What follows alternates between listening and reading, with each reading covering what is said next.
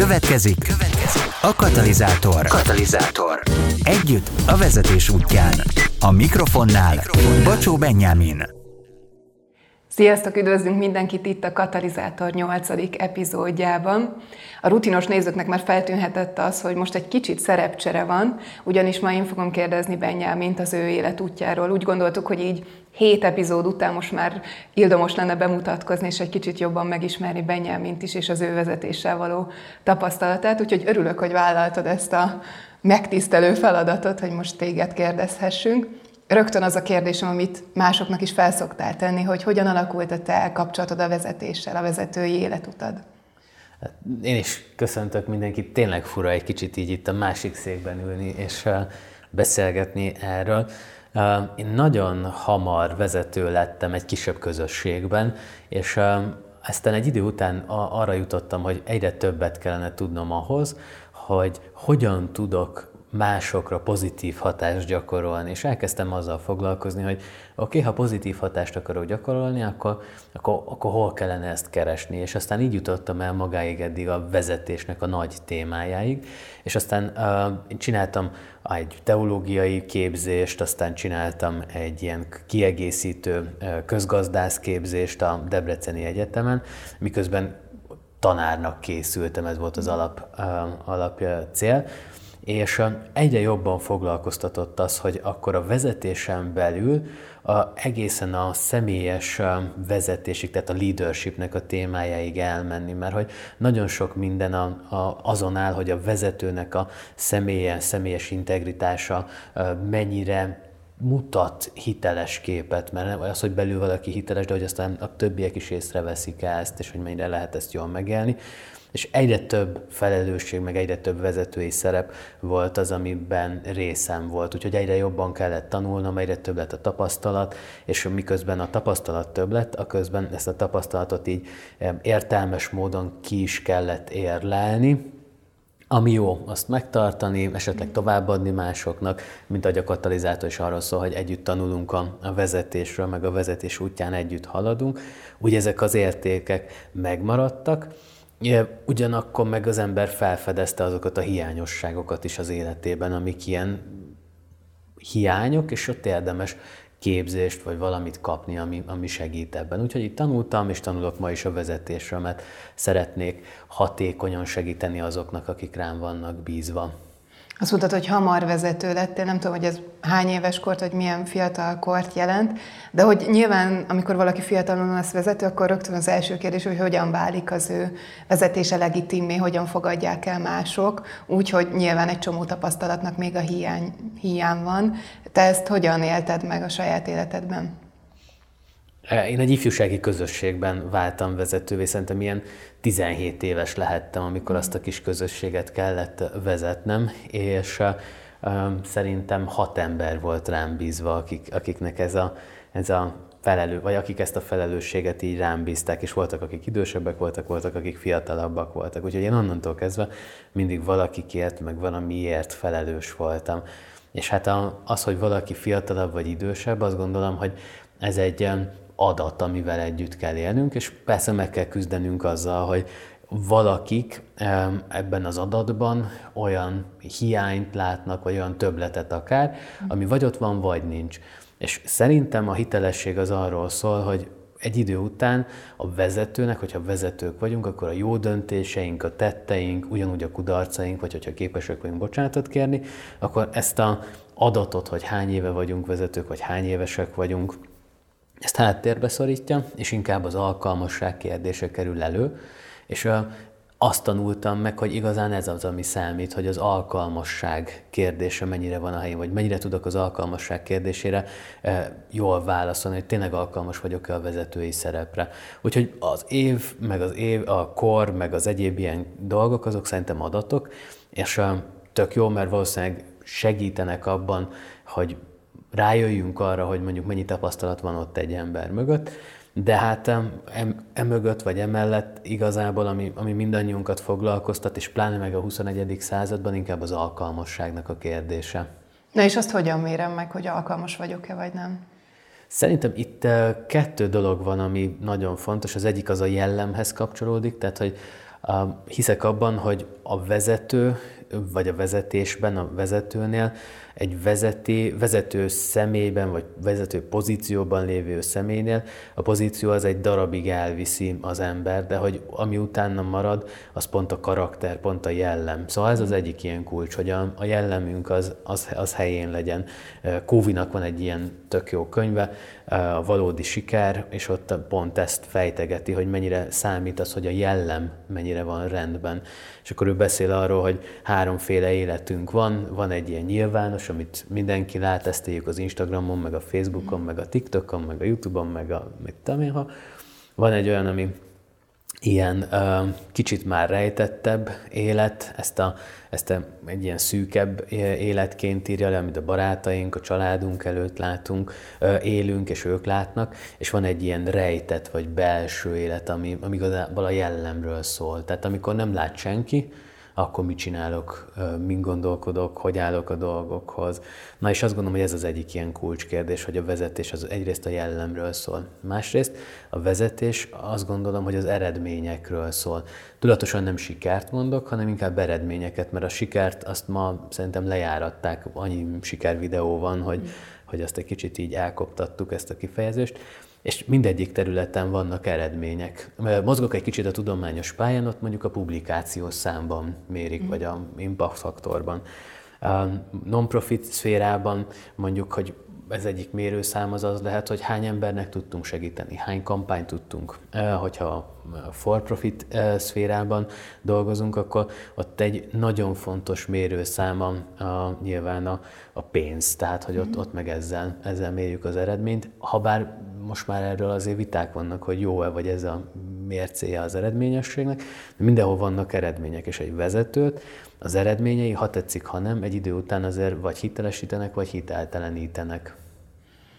Mondtad az előbb, hogy, hogy ugye ahol rejtve van, az gyakorlatilag a jellemünk, nyilván ez megmutatkozik minden más területén az életünknek is, hiszen valakinek rendben van a jelleme, vagy erős jelleme van, akkor az a social médiában is ugyanúgy meg fog mutatkozni, mint amit a barátaival megél, vagy azt látja. Viszont én azt látom az utóbbi időben, hogy nagyon sok olyan ilyen menedzsment szakirodalom van, ami alapvetően nem a jellemnek az erősítéséről szól, hanem az önérvényesítésről, vagy az érdekérvényesítésről, és olyan szavakat, amik megkapóak, amik ilyen kecsi módon hatnak az emberekre, kicsit kiforgat abban a tekintetben, hogy ez igazából nem arról szól, hogy, hogy, hogy te egy win-win helyzetet alapoz, vagy, vagy hogy te olyan eredményt érj el, ami nem csak neked jó, hanem másoknak is körülötted, hanem pont arról, hogy te vigy, vigyél előrébb minél inkább minél több mindent, ami neked fontos, hogy ilyen tankként tarold le a mezőt, és akkor mindenki más meg lesz, ahogy lesz ott körülötted. Mit lehet ezzel kezdeni, hogy, hogy akkor hogyan tudjuk kiválasztani azt, hogy mi az, ami, ami valóban az értékeinkkel azonos, hiszen itt az értékalapú vezetésről beszélgetünk a katalizátorban is, és nem mondjuk ezeket a kivcsavart szavakat, például amikor az asszertivitás szót kizárólag az érdekérvényesítésre vagy az önérvényesítésre használják, az, az mondjuk egy olyan hamis üzenetet képvisel, hogy, hogy igazából nem is számít az, hogy mások körülöttem mit gondolnak, és mondjuk aki mondjuk non-profitban van, ez azonnal rá fog jönni, hogy ez nem így van, de azt gondolom, hogy minden szférában ez ugyanígy működik.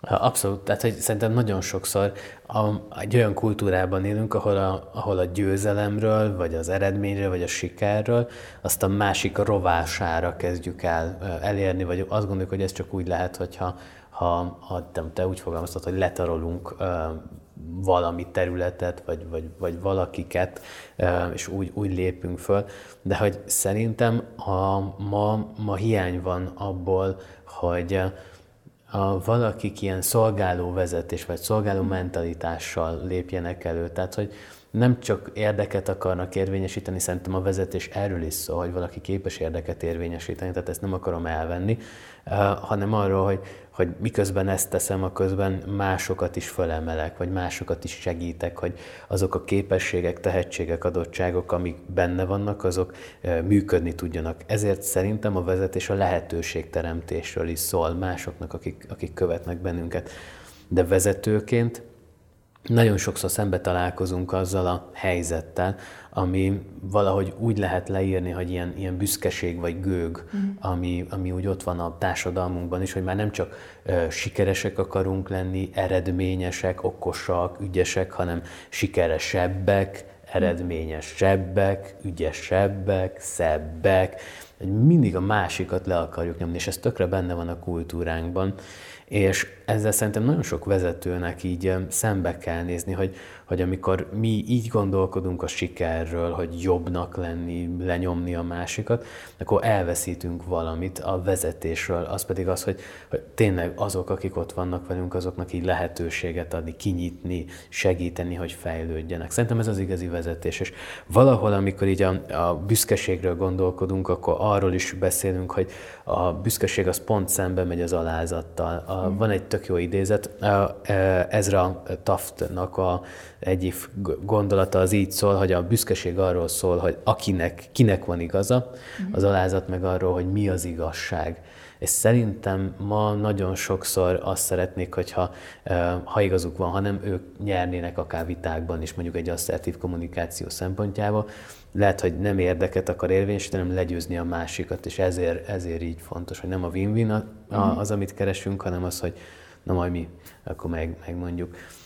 Ezzel szemben meg szerintem ott van pont az az alázat, hogy oké, okay, lehet, hogy most nekem nincs igazam, de akkor hogy tudunk ebből a szituból, vagy ebből a helyzetből kihozni olyat, amiből mégis azt érezzük, hogy, hogy azok, akik ránk vannak bízva, meg ez az egész helyzet előrébb ment.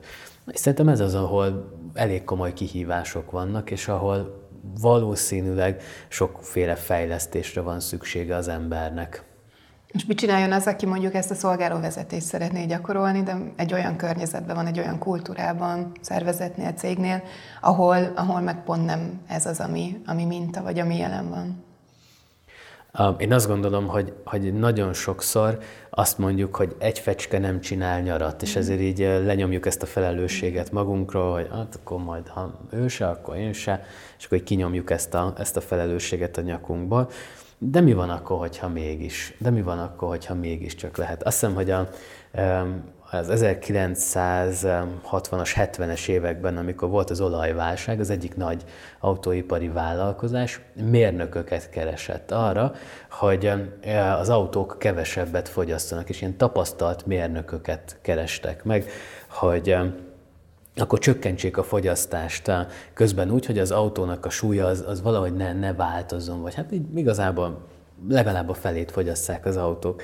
És a tapasztalt mérnökök így kiszámoltak mindent, oda mentek a cégvezetéshez, és azt mondták, hogy nem lehet megcsinálni. Nem lehet, hogy az autók kevesebbet fogyasztanak, ennyit kell fogyasztaniuk. Mit a cégvezetés? Keresett kezdőmérnököket.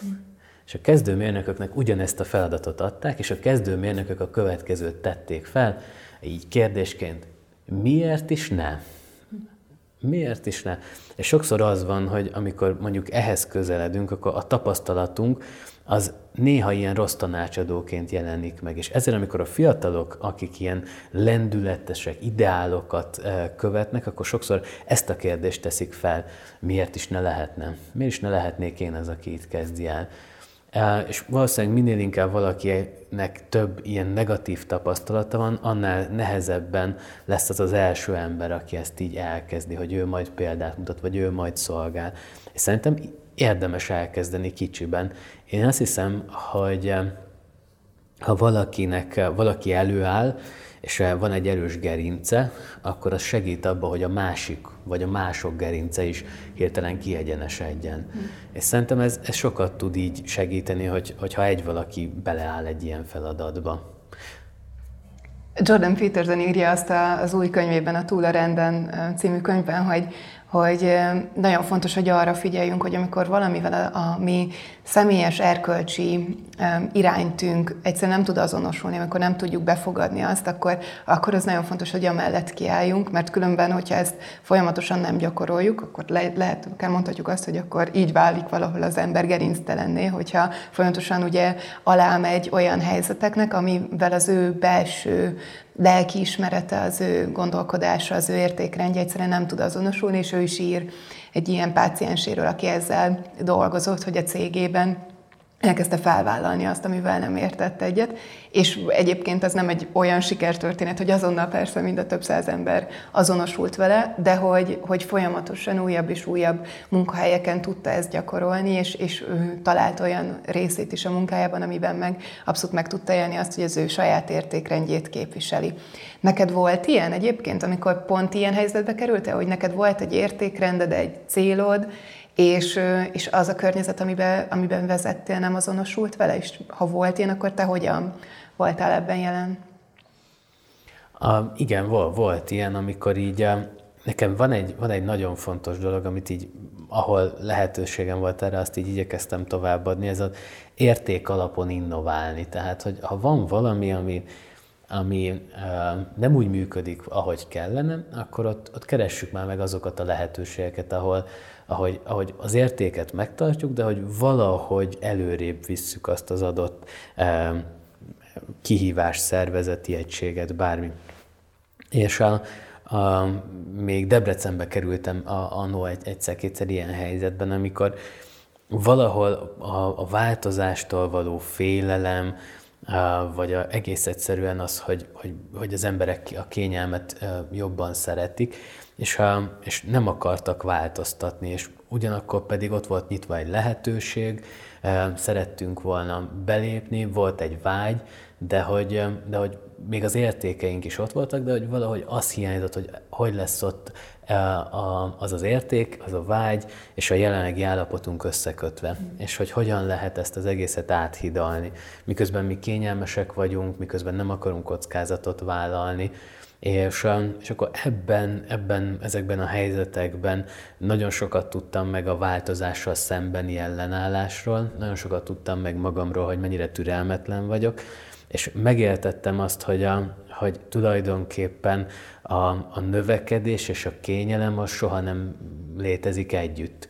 Tehát, hogy a növekedés az egy fájdalmas dolog, mm. és hogyha akarunk előrefelé haladni, akkor muszáj, muszáj az, hogy, hogy egy kicsit így uh, jobban odaszánjuk magunkat, vagy, vagy hogy a kényelmünkön túllépjünk. Nem annyira szeretem azt mondani, hogy kilépjünk a komfortzónánkból, de hogy...